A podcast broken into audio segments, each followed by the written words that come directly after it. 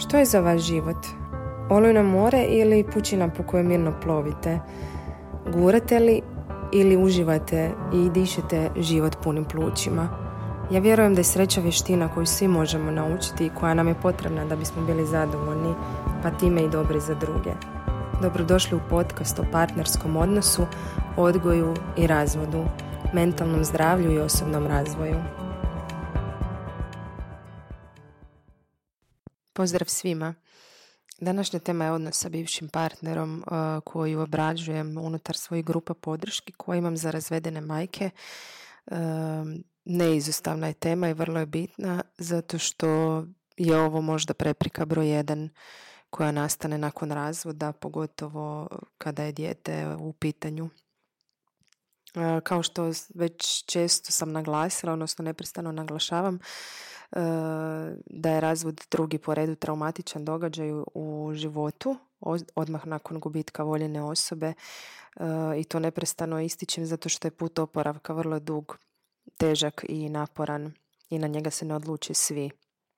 Zato što neki nemaju kapacitet, e, nemaju snage i ne znaju kako ići dalje i zapravo sve ovo traje individualno i ne postoji recept za oporavak. E, neki se oporave brže, nekima treba dulje vrijeme, neki nikada i neki uvijek ostanu u žaljenju i okrivljavanju kako sebe, tako i bivšeg partnera.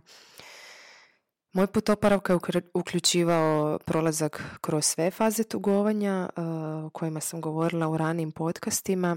Uključivao je odlazak na osobnu psihoterapiju i bila sam uključena u grupu podrške za razvedene i eh, kao što već mnogi znaju, educiram se za psihoterapeuta tako da cijeli moj taj oporavak kroz četiri godine, evo, mogu reći da je sada pri kraju iako postoje naravno još uvijek prepreke i uh, unatoč svom znanju koje imamo uh, ne znači da smo imuni na stres i prepreke koje nam se, na koje nailazimo. Uh, zašto je razvod zapravo tako težak? Jer dolazi do rušenja naših ideja koje smo imali o partnerstvu i koje smo razvijali kroz cijeli život na temelju naših iskustava, na temelju promatranja braka naših roditelja ili odnosa naših roditelja, gledanja filmova, čitanja knjiga i sl. Ušli smo u brak vjerojatno sa idejom da se nećemo rastati i zapravo kada dođe do toga e, nastaje popriličan krah u našem životu e, na temelju ovih svih naših učenja i iskustava koje sam spomenula vjerujemo da bi brak trebao biti doživotan i vjerujemo da su djeca u braku sretna i da je brak uvjet zapravo za normalan razvoj djeteta. A osim svega toga suočavamo se s osudama i očekivanjima društva, možda financijskom nestabilnosti i općenito gubimo osjećaj sigurnosti koji smo imali dok smo bili u odnosu. Taj potpuni raspad zapravo dolazi odjednom i neočekivano i odmah smo suočeni s promjenom okolnosti u kojima nemamo iskustvo niti smo ih zamišljali, a i da smo zamišljali ne možemo se nikada dovoljno pripremiti na nešto što još nije bilo. Kad je dijete u braku, ono dodatno usporava proces oporavka e, zbog brige za dijete, zbog e, razvijanja strahova, za njegovu dobrobit ili e, mijenja se uloga roditelja, sada smo u nekoj drugoj okolnosti, dok s druge strane dijete nekome može biti motivacija za brži oporavak ukoliko želimo biti dobra okolnost za njega ukoliko ne želimo raditi na udaljavanju e, djeteta od drugog partnera i slično, odnosno drugog roditelja.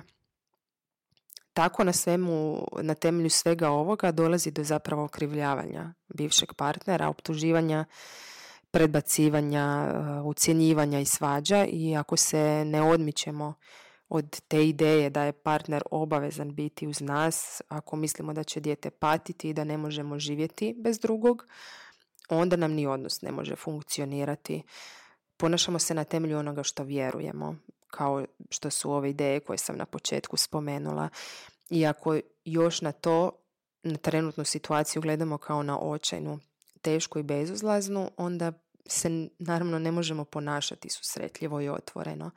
A ako na ovu situaciju gledamo kao na nešto u čemu možemo nešto naučiti na teži način i uh, iz čega se možemo oporaviti, onda možemo i više slušati, onda možemo mijenjati pogled na bivšeg i mijenjati očekivanja od njega. Pa onda će do, s time doći i drugačija komunikacija. Tako naravno da bismo mogli unaprijediti i održavati dobar odnos sa bivšim, moramo naravno biti dobro sa sobom. A to znači biti samopouzdan, samosvjestan i imati razvijeno samopoštovanje, do čega je teško doći nakon razvoda, jer se okrivljavamo, gubimo, odnosno mijenjamo pogled na sebe, mislimo da smo krivi, mislimo da smo mogli drugačije, ne smatramo se dovoljno dobrima i slično. I zapravo to okrivljavanje sebe više nije kažnjavanje, kada razvijemo samopouzdanje, već shvaćanje da sam tada dala, odnosno dao najbolje što sam mogao i da danas imam priliku drugačije postupati. To je prihvaćanje prošlosti i to je opraštanje samom sebi i opraštanje drugome. Danas imam priliku raditi drugačije i zato govorim o ovom promjenu, promjeni pogleda na drugoga. Ovo je dug put učenja i treba imati strpljenja, ali nije nemoguće. I biti dobro sa sobom znači uzeti iz ovih iskustava koje smo imali nešto što mi danas može koristiti za poboljšanje postojećih odnosa. E, no često na temelju spomenute povređenosti i tog osjećaja beznađa i bespomoćnosti koje nastaju razvodom ne možemo bivšeg promatrati kao okolnost koja nas ne ugrožava i ne ljuti. ako želimo ispraviti nešto za što mislimo da se nije moglo ili smjelo dogoditi ili njega uvjeriti kako je kriv, onda ćemo se naravno neprestano vrtiti u krug i teško ćemo onda i napredovati.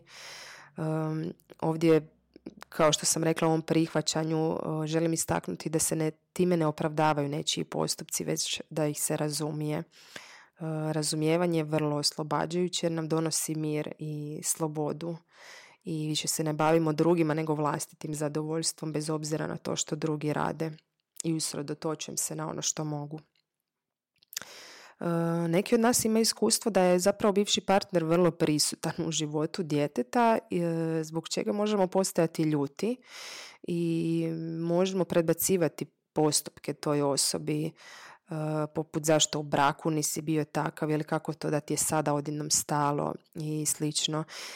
Do toga dolazi kada ne odvojimo partnersku od roditeljske uloge i to je možda jedan od prvih koraka na kojima je potrebno raditi nakon razvoda mi na partnera gledamo samo kroz naočale partnerskog odnosa, a ne vidimo da je druga osoba zapravo fokusirana na ulogu roditelja, neovisno odnosu s nama. To dolazi kod ovih dobrih odnosa i to nas zapravo žulja. A žulja nas jer nismo odvojili ovu partnersku od roditeljske uloge. Percepcija, percepcija je zapravo vrlo zanimljiva ljudska kreacija kojom si možemo uvelike zapravo otežati život. Na primjer, nešto na što bismo u braku gledali kao normalno, sada gledamo s osudama. Pa tako vjerujem da znate da postoji i nesretni brakovi u kojima partneri rijetko komuniciraju ili na primjer nemaju intiman odnos ili se na primjer vrlo često svađaju, a opet im je to bolje jer osjećaju sigurnost i zapravo zanemaruju i guraju pod tepih to osobno nezadovoljstvo e, kako bi zapravo zadržali ideju braka o kojoj sam na početku govorila. Bitno je samo da smo zajedno bez obzira na sve ostalo. I tako zapravo živimo naše ideje i kako bi trebalo biti, a ne ono što zapravo je. Kada se razvedemo, onda zapravo taj nesretni odnos koji smo imali u braku dovodimo u prvi plan i to postaje fokus. A zapravo odnos nije bio dobar ni prije razvoda. E, a u braku kao da stapamo tu partnersku i roditeljsku ulogu u jednu, ali su od uvijek bile odvojene. Mi gradimo svoj odnos s djetetom unatoč tome jesmo li s nekime ili nismo, unatoč tome imamo li podršku muža, odnosno bivšeg partnera ili nemamo. Zapravo su ideje kako bi trebalo biti i očekivanja od, od drugih, to je ono što nas guši. Ona ideja da je brak jedan, kakav god bio. Drugi zatim ima iskustva da drugi roditelj ne sudjeluje kako bismo htjeli, e, ne ponaša se tako, rijetko viđa dijete, ne poštuje dogovore i slično, dok treći pak ima iskustvo visokog konfliktnog razvoda možda i zlostavljanja, ali ovdje ne govorimo o tome i ukoliko dođe do toga potrebno je potražiti stručnu pomoć i obratiti se nadležnim službama, na primjer centru za socijalnu skrb. E, pred kraj voljela bih vam zapravo postaviti pitanja, pitanje zašto birate imati tog roditelja u vašem životu. E, možda je pitanje malo zbunjujuće i kada promislite vjerojatno je odgovor taj kako bi dijete moglo imati drugog roditelja, što je potpuno razumljivo. E, no ukoliko to želimo, onda jedino što možemo je promijeniti pogled na tu osobu i promijeniti svoje ponašanje. Imamo ga takvog kakav je.